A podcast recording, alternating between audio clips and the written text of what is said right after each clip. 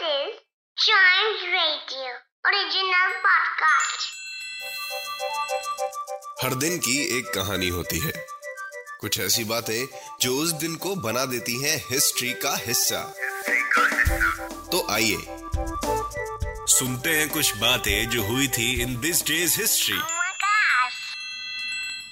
इतिहास जानने का वक्त हो गया है guys March 20 79th day of the year मतलब साल खत्म होने में अभी 286 डेज़ बचे हुए हैं। तो बहुत सारा काम करना है, पढ़ना है, लिखना है, खेलना है, कूदना है और चाइम्स रेडियो पॉडकास्ट और रेडियो को एंजॉय करना है। और शुरुआत करते हैं दिस डेज़ हिस्ट्री की इस वाले एपिसोड की फ्रॉम 1888 आज के दिन रोमानी लैंग्वेज ऑपरेटा ये एक रोमन थिएटर होता है, उसका प्रीमियर हुआ था। कहाँ पे? मॉस्को में, वो जो रशिया में है।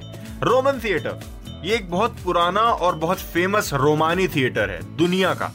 और इस थिएटर का जो अ, कहते हैं ना एसेंस की जो होती है वो रोमानी कल्चर है जो कि रशिया में आज भी मौजूद है। इसकी फाउंडेशन इसको 1931 में मिली थी। भले ही 1888 में आज सबसे पहले प्रीमियर हुआ था लेकिन लोगों को जानने समझने में थोड़ा टाइम लगता है ना इसी वजह से। ये बहुत बड़ा सेंटर ऑफ़ अट्रैक्शन रह चुका है। आई I मीन mean, है भी रशियन आर्टिस्ट के लिए। बढ़ते हैं आगे 1915 में। अल्बर्ट आइंस्टाइन आज ही के दिन उन्होंने जनरल थ्योरी ऑफ़ रिलेटिविटी को पब्लिश कर दिया था। ये जनरल थ्योरी ऑफ़ रिलेटिविटी क्या है? वेल well, ये एक ग्रेविटी की थ्योरी है। Right right? और ये ग्रेविटी की थ्योरी कहाँ से आई है? ये न्यूटन लॉ ऑफ़ ग्रेविटेशन का एक रिफाइंड वर्जन है। आइसैक न्यूटन ये एक साइंटिस्ट थे जिन्होंने ग्रेविटेशन बताई थी लोगों को कि ग्रेविटेशन की वजह से हम लोग धरती से अटैच हैं। ये उसी का एक रिफाइंड वर्जन था। Well Albert Einstein Isaac Newton Thomas Alva Edison ये कुछ ऐसे बड़े बड़े नाम हैं हिस्ट्री के जिन्होंने दुनिया ही बदल दी। आई I मीन mean, इनकी इन्वेंशन इनकी रिसर्च इनके एक्सपेरिमेंट्स आज भी लोग याद करते हैं। Right right. बढ़ते हैं आगे और आगे बढ़ के कहाँ जाते हैं? आगे बढ़ के जाते हैं 1923 में। आर्ट क्लब ऑफ़ शिकागो, जो कि यूनाइटेड स्टेट्स में है। आज ही के दिन इस आर्ट क्लब में पाब्लो पिकासो की तस्वीरों की ओपनिंग हुई थी यूनाइटेड स्टेट्स में। सबने देखा था, ओरिजिनल ड्राइंग्स थी by Pablo Picasso.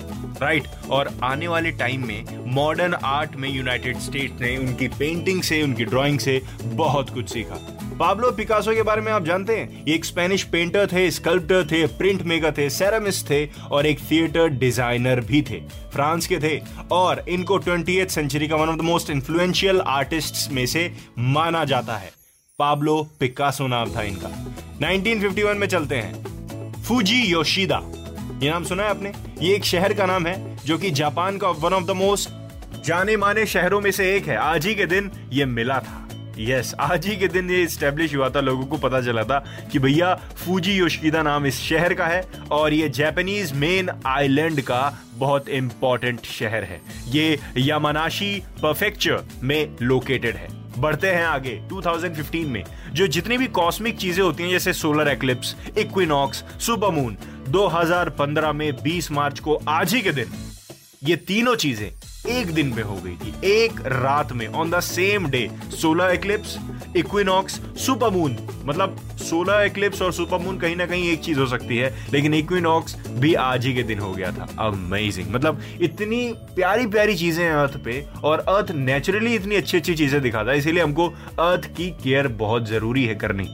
Right right? इसी के साथ खत्म होता है दिस डेज़ हिस्ट्री का ये वाला एपिसोड चाइम्स रेडियो के और भी पॉडकास्ट को ऐसे ही एंजॉय करिए।